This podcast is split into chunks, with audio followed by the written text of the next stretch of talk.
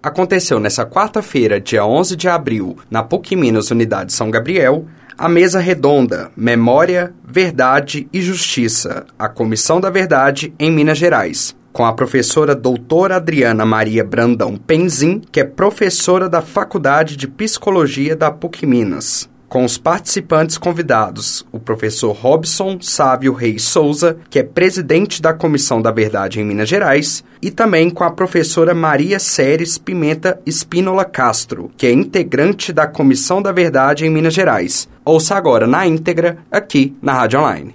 Gente, é, boa noite para todos vocês. Ah. Eu quero dizer para vocês, inicialmente, que o meu sentimento de estar aqui é muito dúbio, ah? muito ambíguo. Porque, de um lado, eu fico muito satisfeita de ter sido convidada, de estar aqui com essa sala cheia, ah? e ao mesmo tempo muito triste. Ah?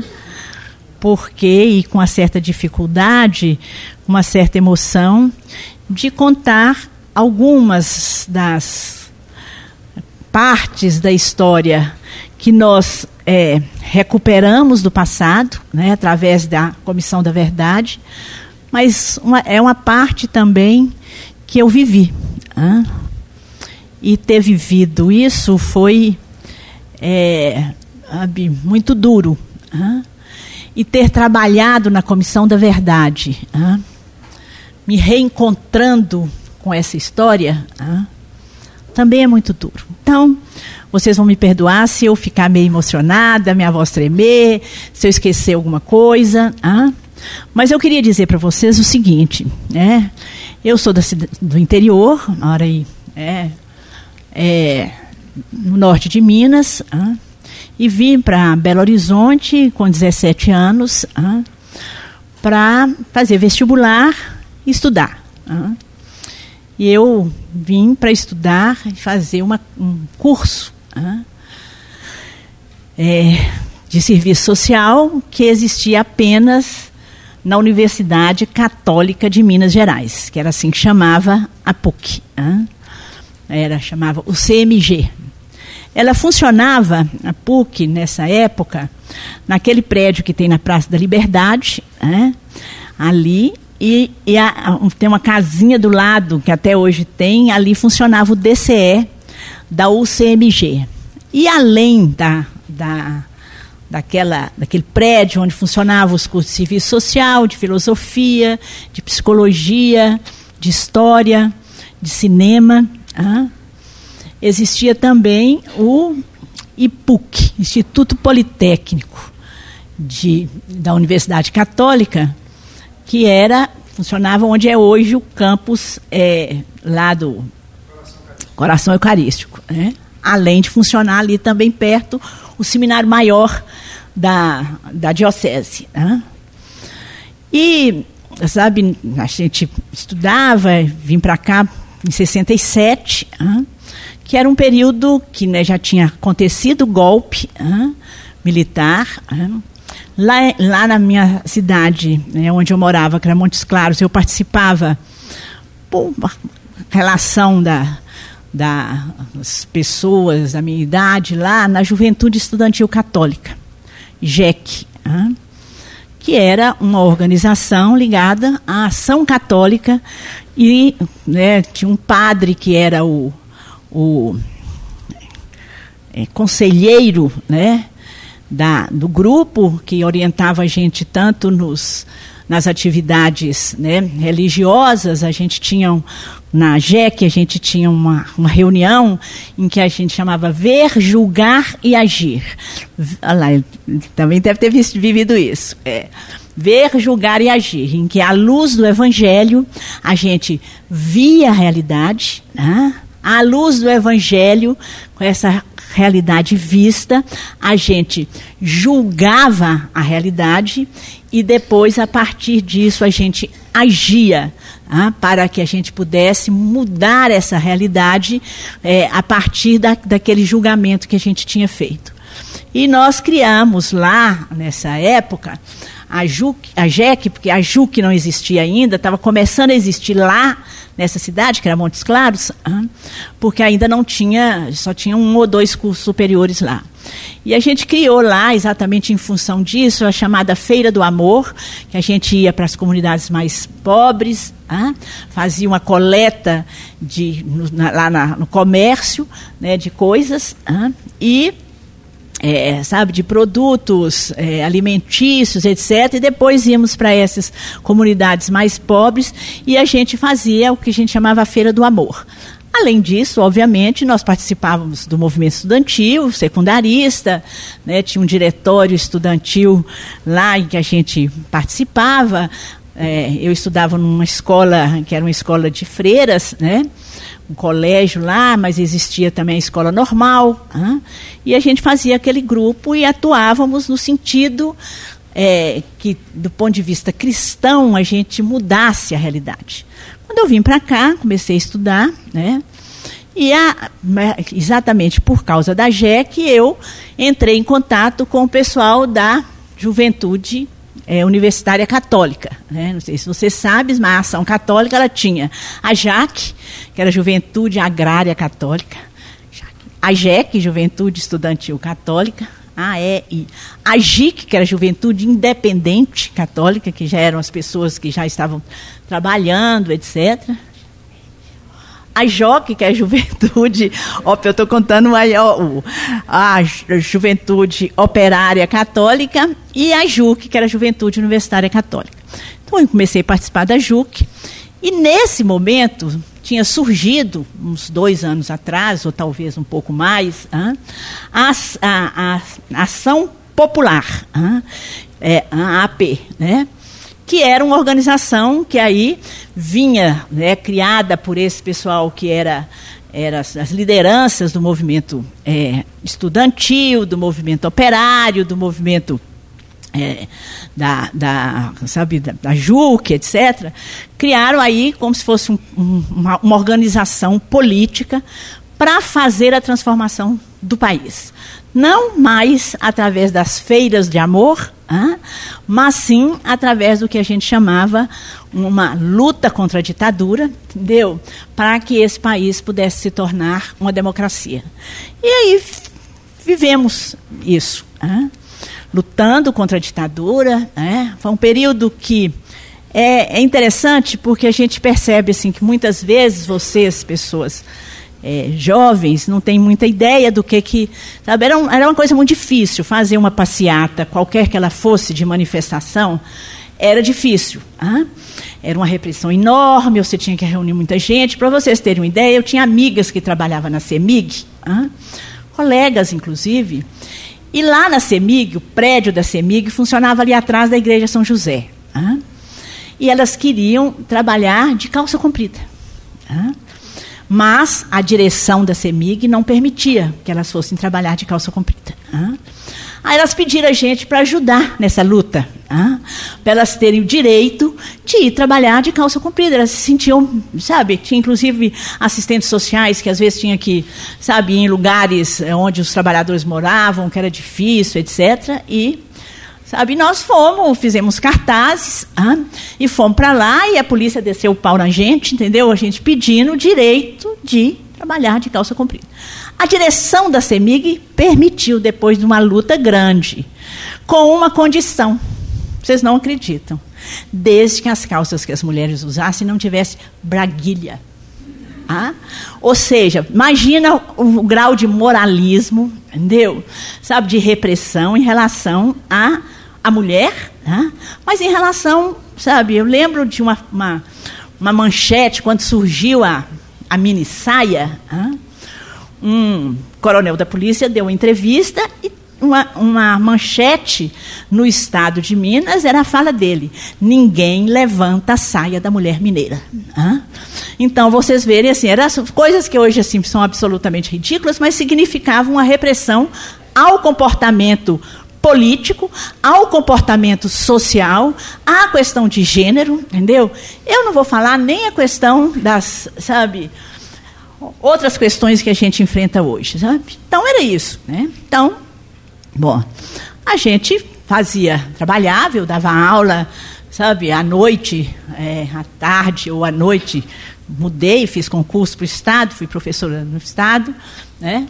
E estudava de manhã, às vezes fazia estágio à tarde e à noite dava aula, ou então fazia, dava aula de tarde, em grupos da periferia, dei aula no, na, na região da Baleia, dei aula no São Bernardo, entendeu? Etc. E é, fazia estágio, né?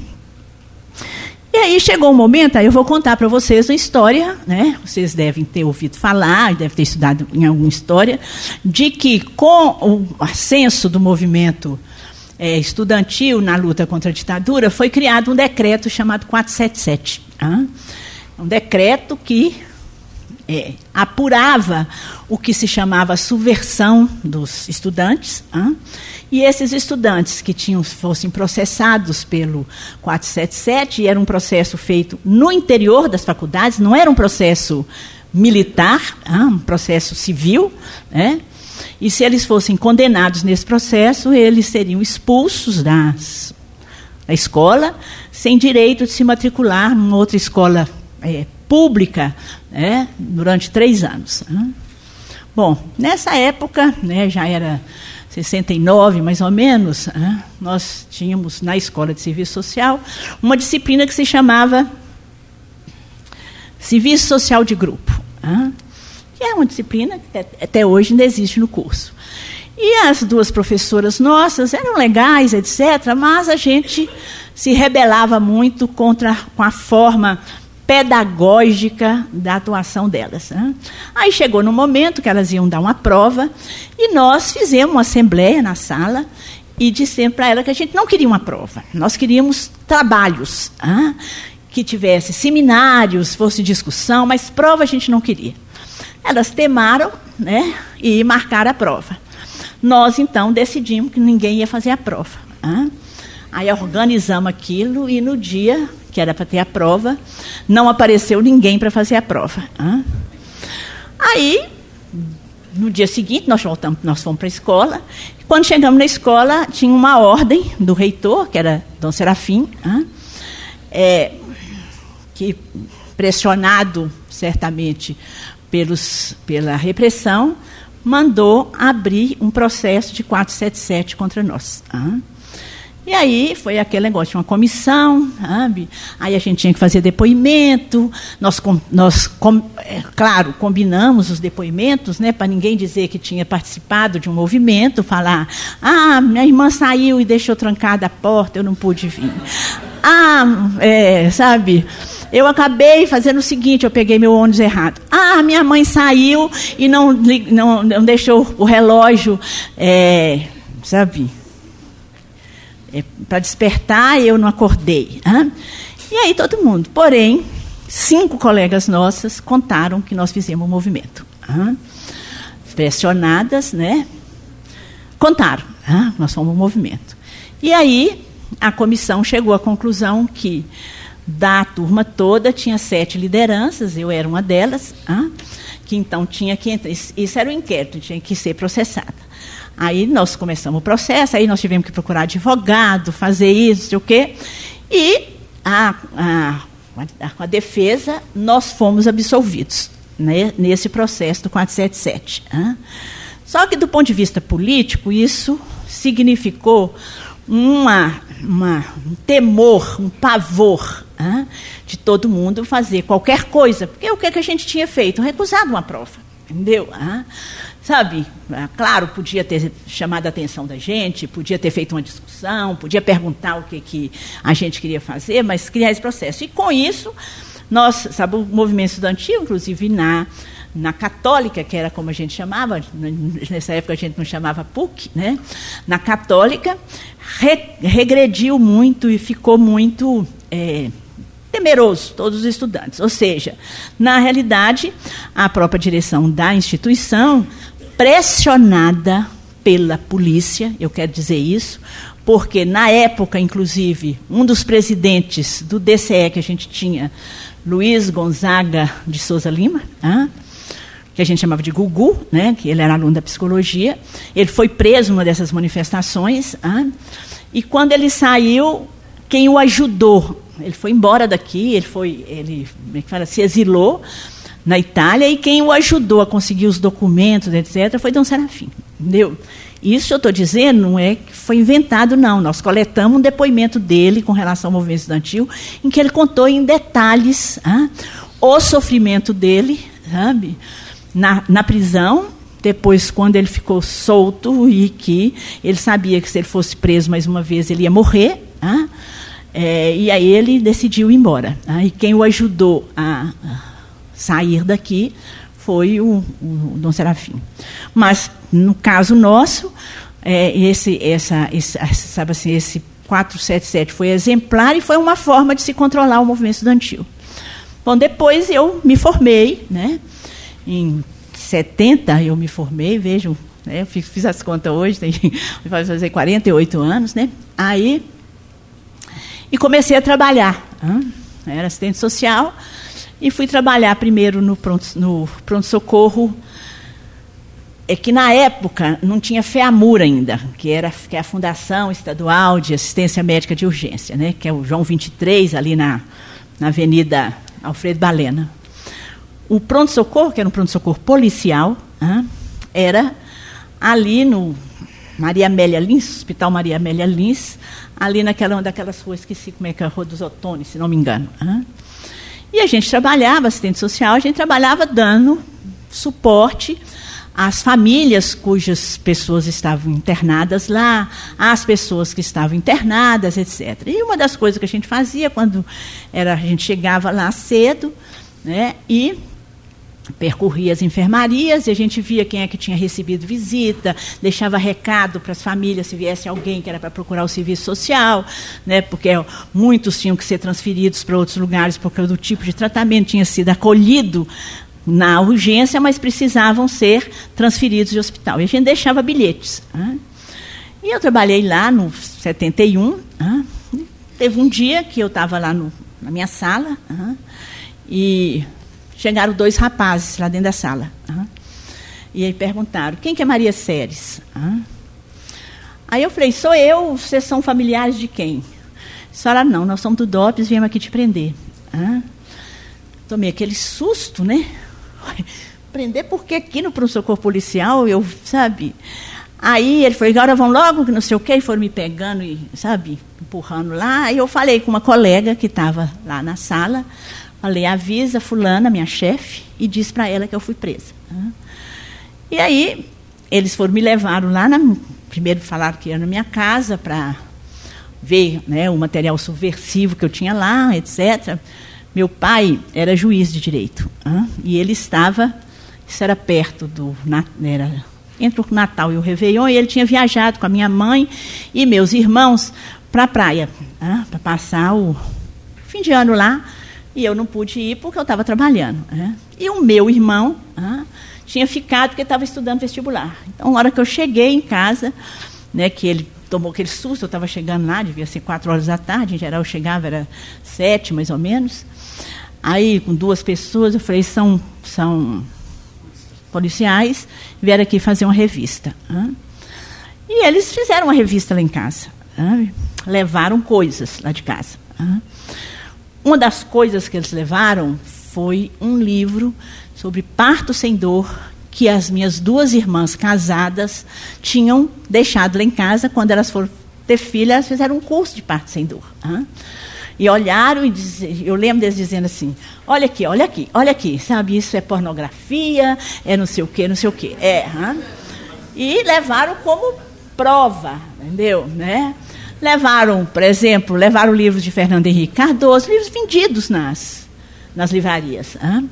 Levaram livros, é, é, pegaram cartas que era, por exemplo, a minha irmã, uma carta do namorado dela, que morava ainda em Montes Claros, dizendo que estava com saudade dela, com saudade das manifestações que a gente fazia, levaram também como sabe, prova. Aí me levaram para o DOPS, né? Que não sei se vocês sabem, ele está sendo transformado no Memorial de Direitos Humanos, a Casa da Liberdade, e parece que vai ser muito interessante. Uhum. E aí, quando eu cheguei lá, né, os caras não fizeram nada comigo, não me empurraram, nem, sabe? É, obviamente, não me trataram bem, no sentido né, da, da, sabe, eu era sabe, eu tinha 21 anos. Aí, aí chegaram e, sabe, mandaram para uma cela e eu escutei eles falando, a Operação Soraya concluída. Ou seja, eles tinham prendido um monte de gente e me prenderam também. E eu fiquei presa cinco dias lá, né? Eles me levavam para o 12 para dormir. A ida, eles deixavam, às vezes, um outro, né? Tinha uma amiga minha que eu não sabia que estava presa, né? E que depois eu fiquei sabendo, ela foi presa, ela e o marido, e um bebê de três dias, entendeu? Uhum. E ela, eu a vi quando ela chegou no carro, mas a gente não podia se conhecer, sabe? E a deixaram ela no hospital militar. Um outro amigo, uma outra pessoa que estava no carro, deixaram no colégio militar, lá em cima, ali perto da UFMG, que é, na realidade, é, é, centro de comunicação, né, que ficava lá. E aí tava, fiquei só eu com quatro policiais dentro do carro. Aí eles disseram, ah, agora você vai ver o que, que é, que não sei o quê, mas não fizeram nada comigo, não. Só ameaçaram e me levaram para o 12RI. E assim era assim, toda noite eles deixavam alguém e às vezes é, me deixava primeiro, às vezes me deixava depois e sempre tinha. Um inquérito, entendeu? Ah, estava instalado um processo que se chamava o processo da pequena burguesia. Ah. Sabe quem estava nesse processo? Além de mim, ah, o doutor Célio de Castro. Ah, quem estava no processo? O Paulo, o doutor Paulo Teles, que na época estava. É, ah, de Birité. Duas outras professoras, duas professoras da, da, da Escola de Serviço Social, a Marileia e a Marilda, entendeu? E aí, esse, né, com cinco dias, eles me liberaram. Ah, mas eu não podia é, sair de Belo Horizonte, né? Fiquei, ah, não tinha, não tinha testado né, de bons antecedentes, etc. E depois teve um processo, um julgamento lá em Juiz de Fora, na auditoria militar, entendeu?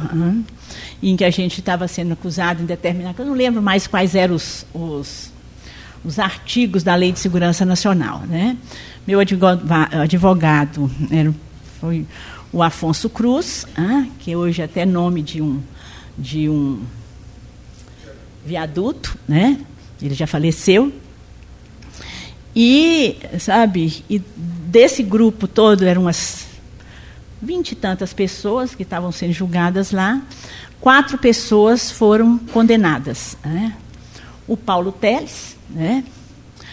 A Marilda e a Marileia, que eram as duas professoras da, da, da Escola de Serviço Social, que eram, inclusive, foram minhas colegas, que nós não. não é, lá a, acusação era de.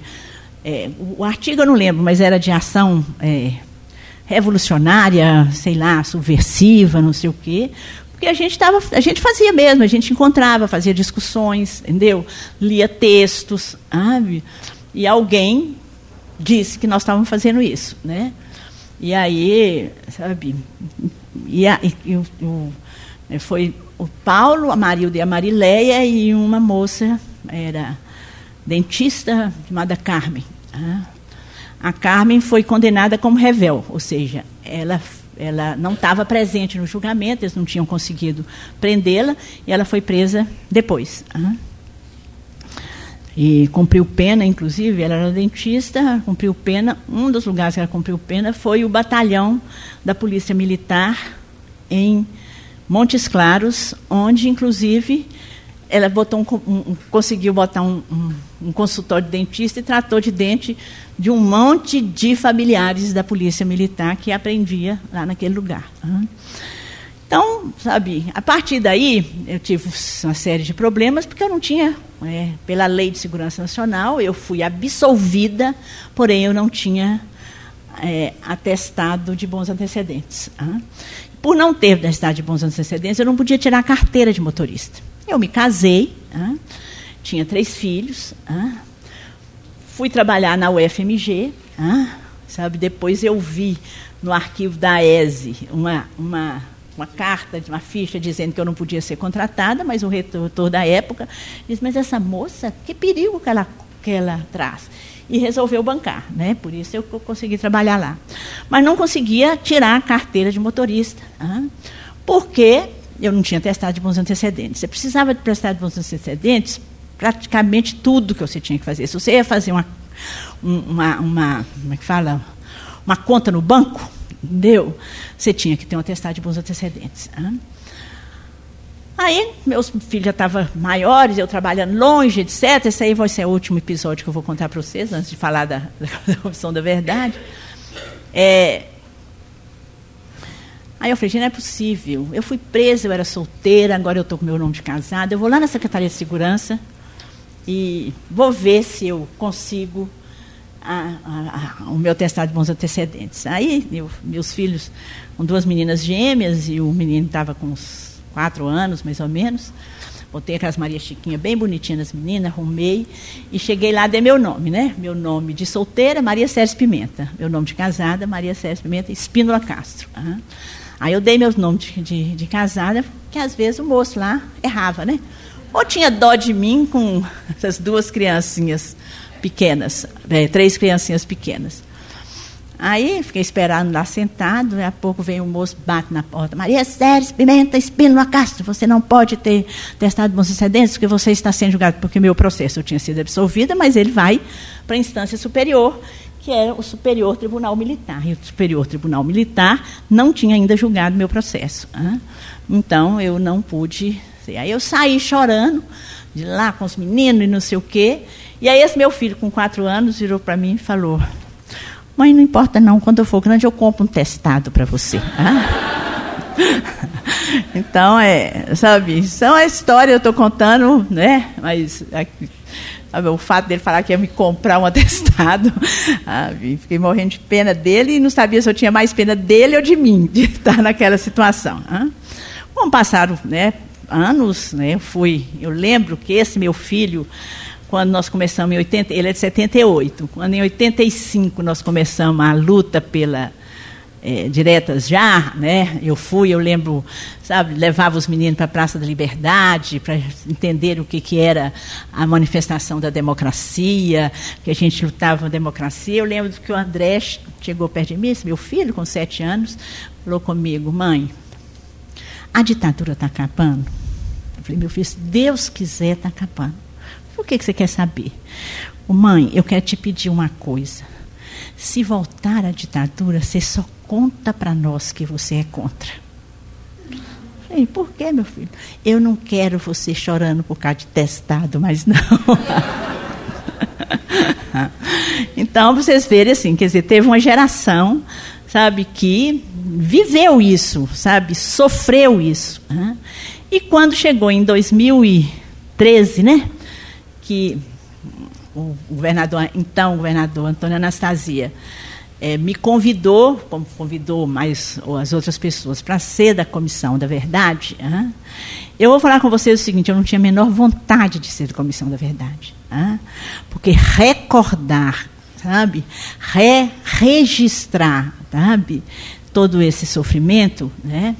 Que o meu Estou contando para vocês, a gente ri, etc., foi muito grande, mas dos meus amigos foi muito maior.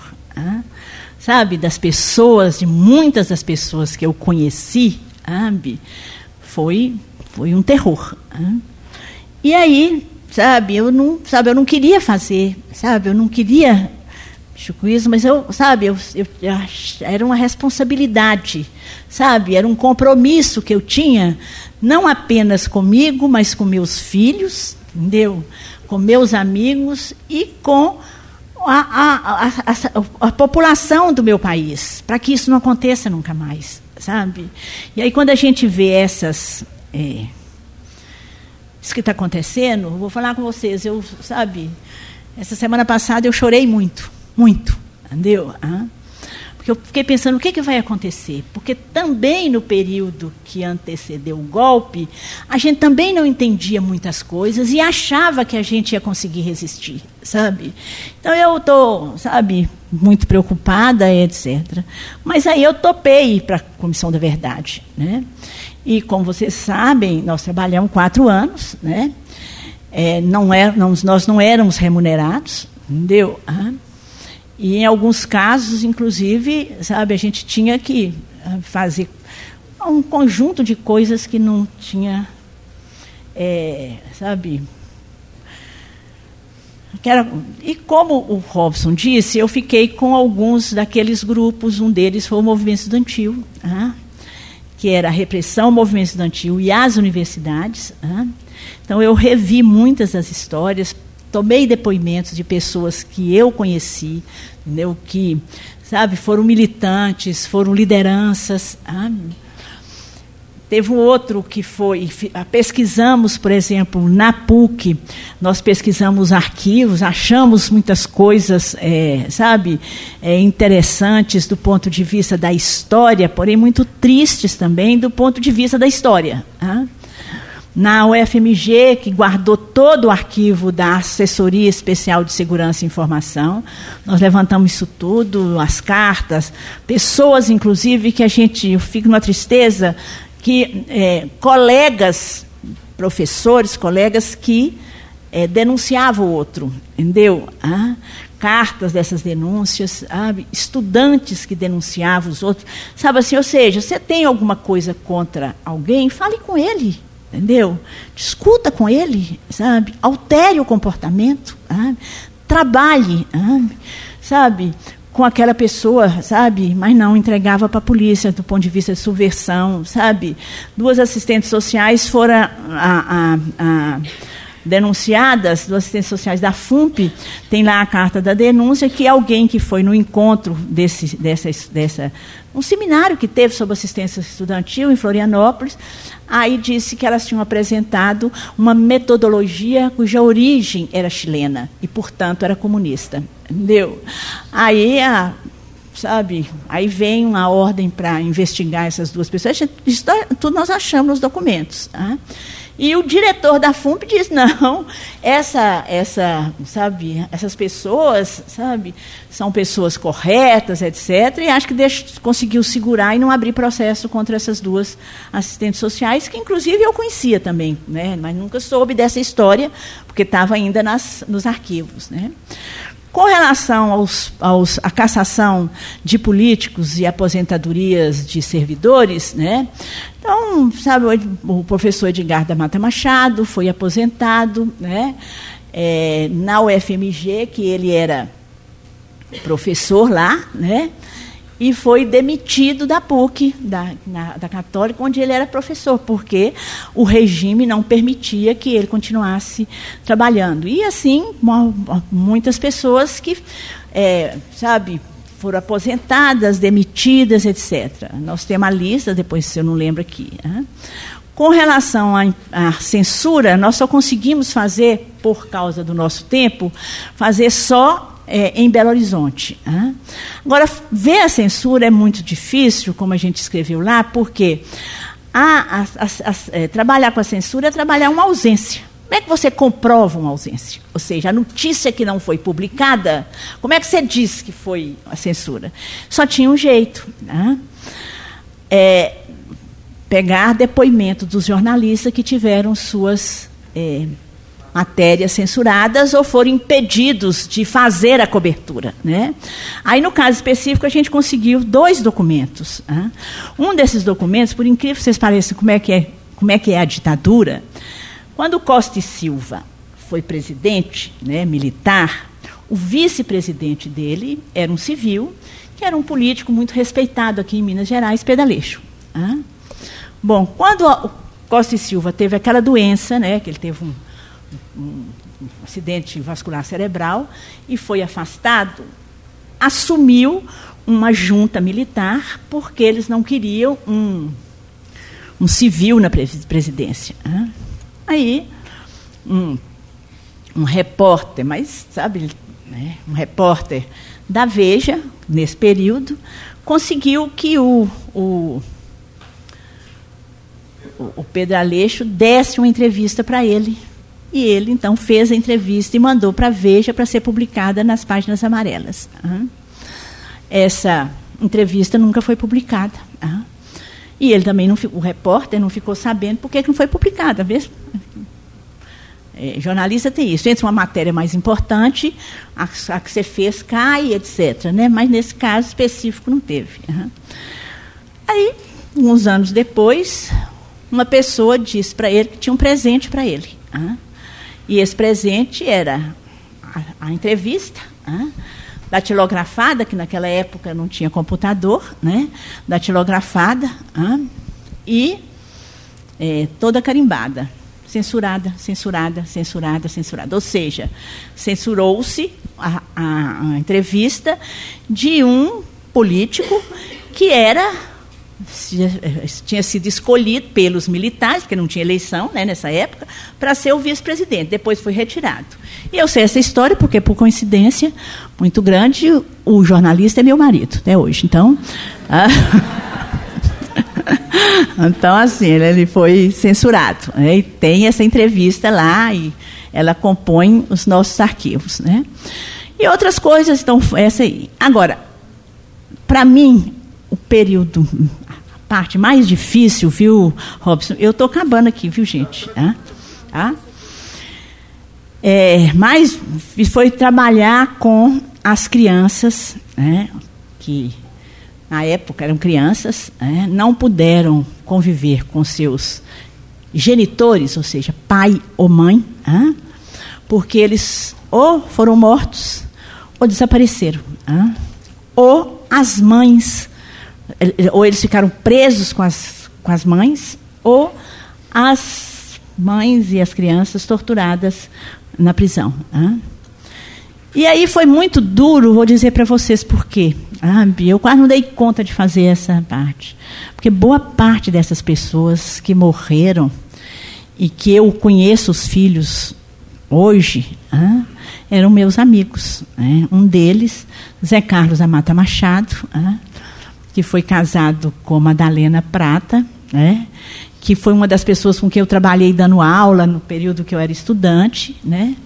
E os dois filhos da Madalena, um filho do primeiro casamento dela, né, que é hoje professor, inclusive na filosofia na Fafiche, e o outro, que era filho do Zé Carlos Mata Machado, eles nos deram depoimento sobre o que foi a vida deles, né, com os pais presos, depois o pai morto, etc. Outros também. Desculpa, mas é uma lembrança é, dolorosa. Né?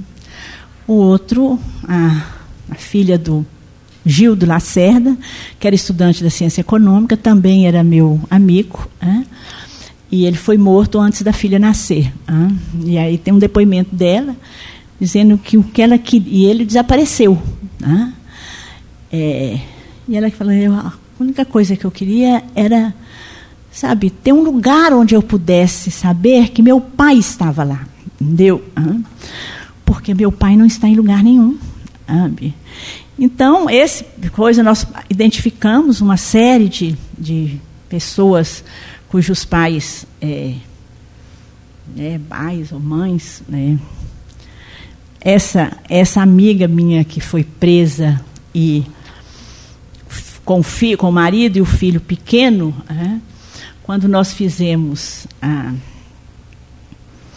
a entrevista com ele, ela já tinha morrido. Ela morreu uns três anos atrás. E aí ele contando como é que foi a vida dele. Porque é óbvio que ele não lembra da, foi preso com cinco dias de nascido, né? E ficou três, deve ter ficado uns 15 dias com a mãe lá, depois levaram para o hospital. E aí, ele não lembra, mas ele lembra do pavor que a mãe tinha toda vez que passava um carro com alguém que ela não conhecia, sabe?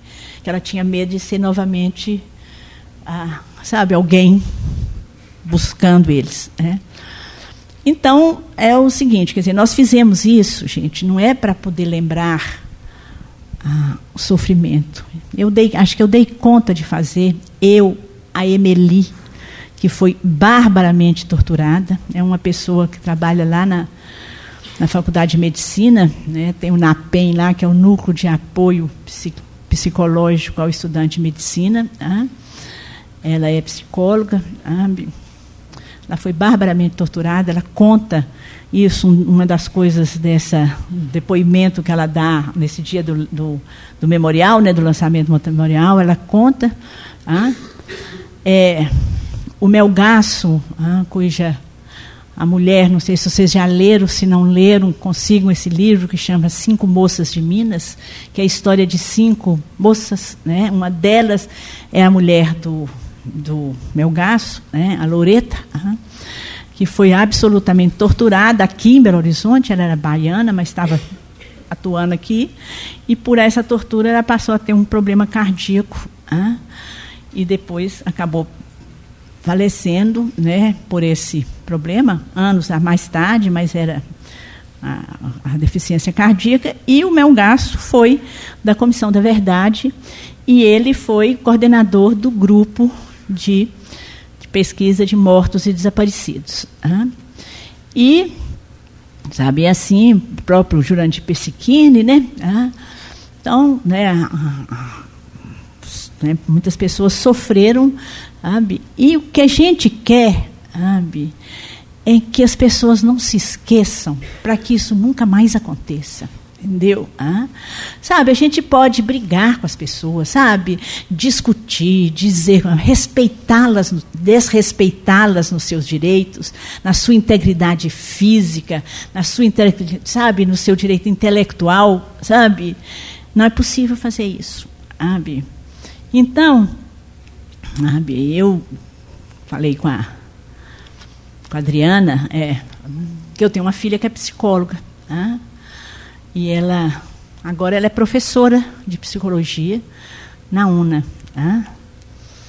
E ela acabou, acabou assim, tem dois anos que defendeu a tese de doutorado dela lá na Faculdade de Medicina. Né?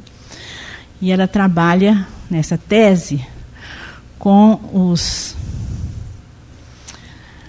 as questões de cognição, as perdas cognitivas das pessoas com é, doença falciforme. Tá? Que vocês todos sabem que é uma doença né, de origem étnica, né? Ela hoje, ela né, que veio com, sabe, os, população que veio da África, tá?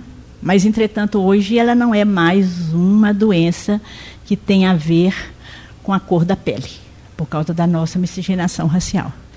E ela diz que uma das coisas que ela acha mais terrível é, é quando tem um casal branco, tem um filho, e quando faz a, o teste do pezinho, dá a doença falciforme. Aí o pai pede um exame de DNA do filho, para saber se é filho dele. Sabe? Por quê? Sabe? Então, isso nos diz, sabe, de questões que dizem respeito sabe, a nossa, sabe, a, a sabe, a, a importância da gente se comportar como seres humanos, sabe, entendeu? Que prezam a democracia e que a democracia não é o ato de votar. Ele compõe a democracia. Sabe? Mas vocês sabem que 80% das pessoas no Brasil, eleitoras, não sabem quem votaram na última eleição? E aí repetem o voto, entendeu? Ou, sabe? E é tão interessante isso que eu tenho um amigo que é médico e é um cara muito atuante. Hein? Falou: sério, isso não é possível? 80%? Quer dizer que, sabe, de 10 pessoas, oito não sabem quem votaram? Eu falei: é isso mesmo.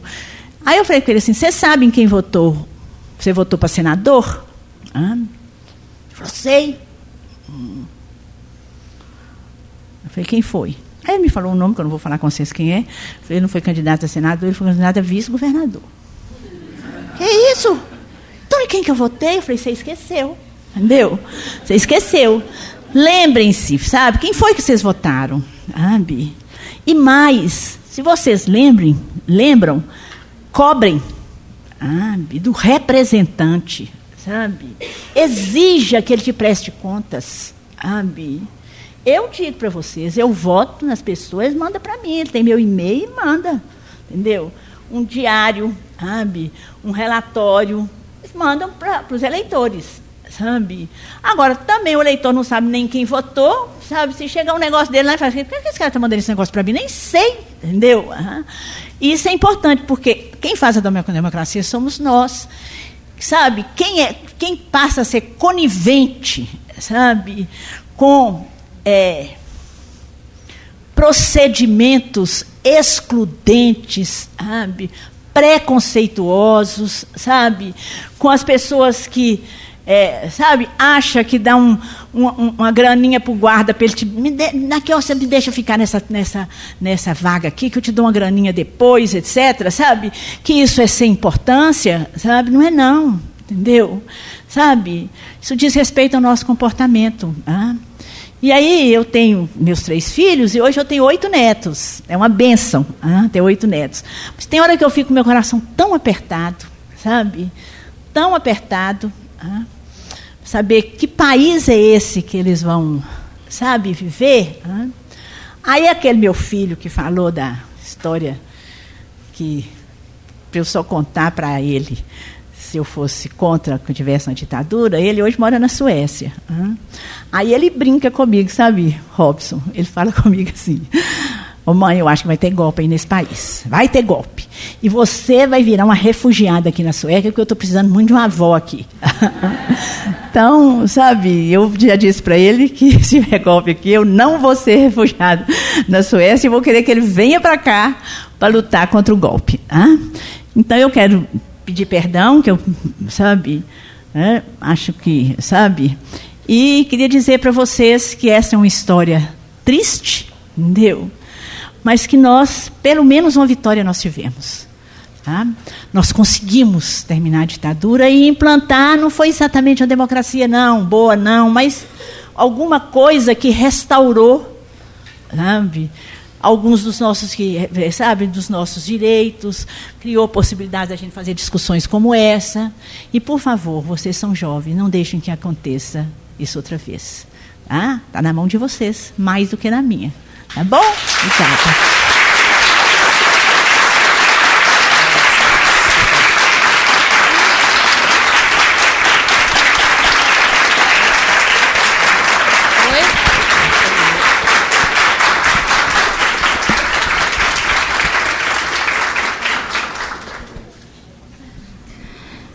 Então, é, eu agradeço muito é, a presença de vocês, a presença de Maria Séries, a presença do professor Robson. E nós temos ainda alguns minutos e eu queria abrir para que houvesse alguma pergunta, algum depoimento. Enquanto a professora estava falando, eu fiquei me lembrando de milhares de coisas deste tempo.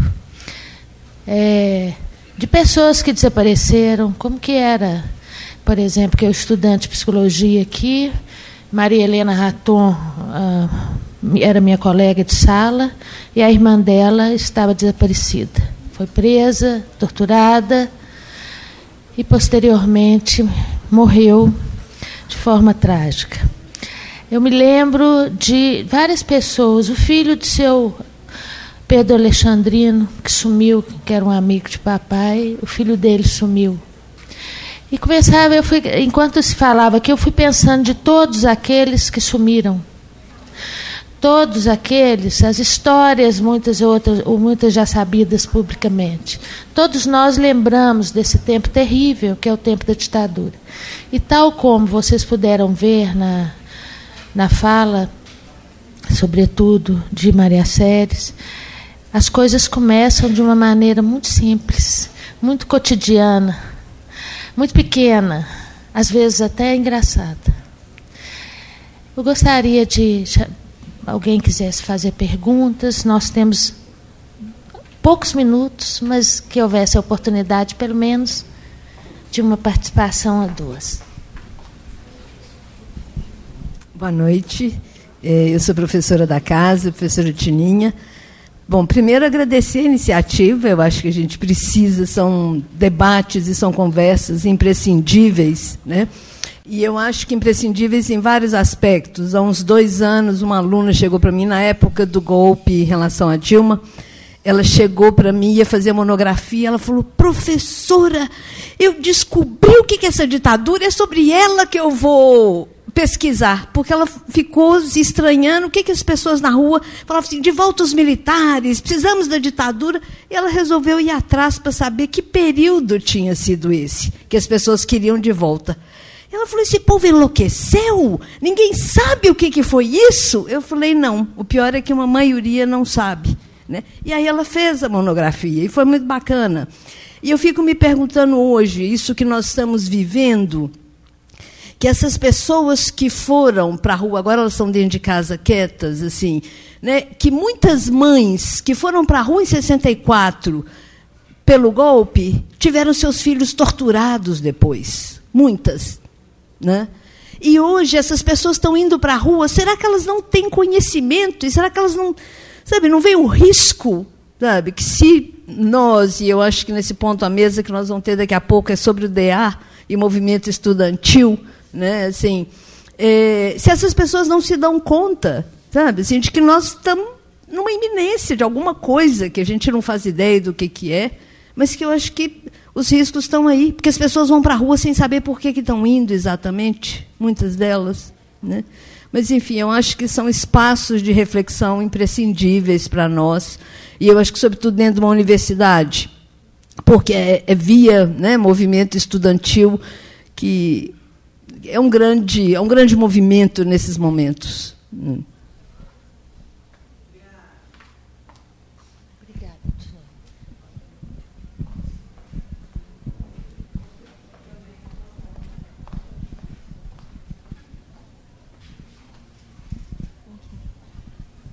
Boa noite, eu parabenizo a mesa, boa noite aos presentes também, também sou professora da casa.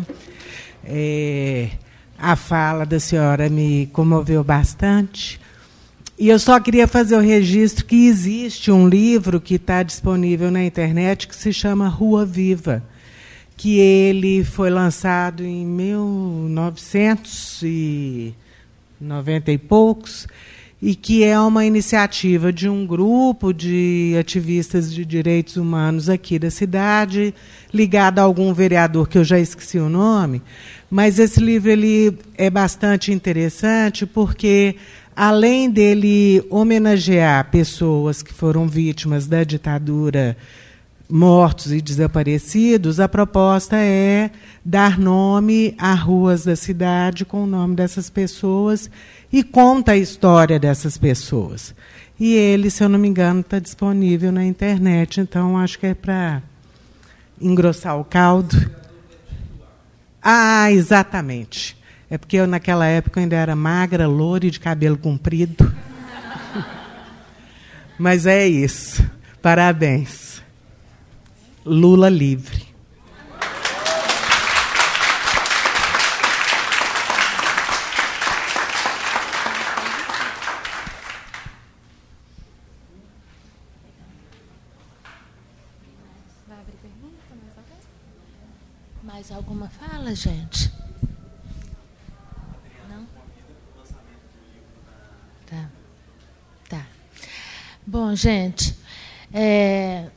nós vamos encerrar aqui.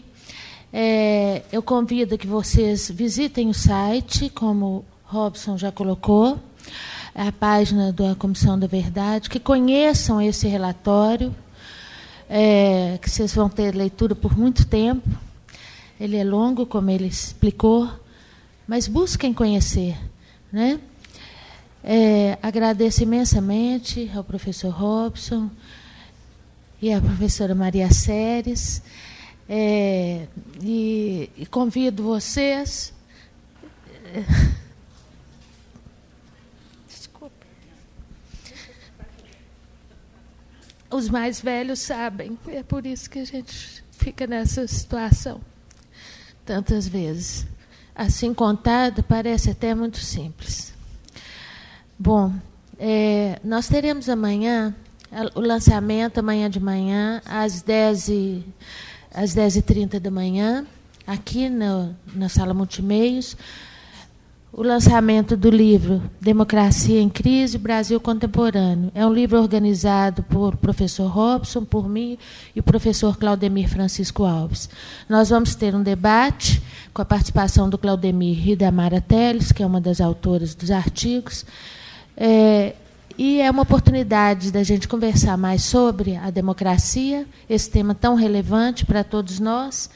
Uma oportunidade também de vocês, o primeiro capítulo deste livro é uma das leituras recomendadas para a prova multidisciplinar.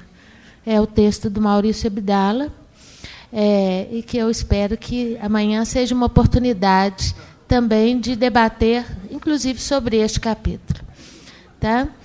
É, é, um convite a todos vocês e o agradecimento de estarem aqui e o agradecimento mais uma vez a vocês dois.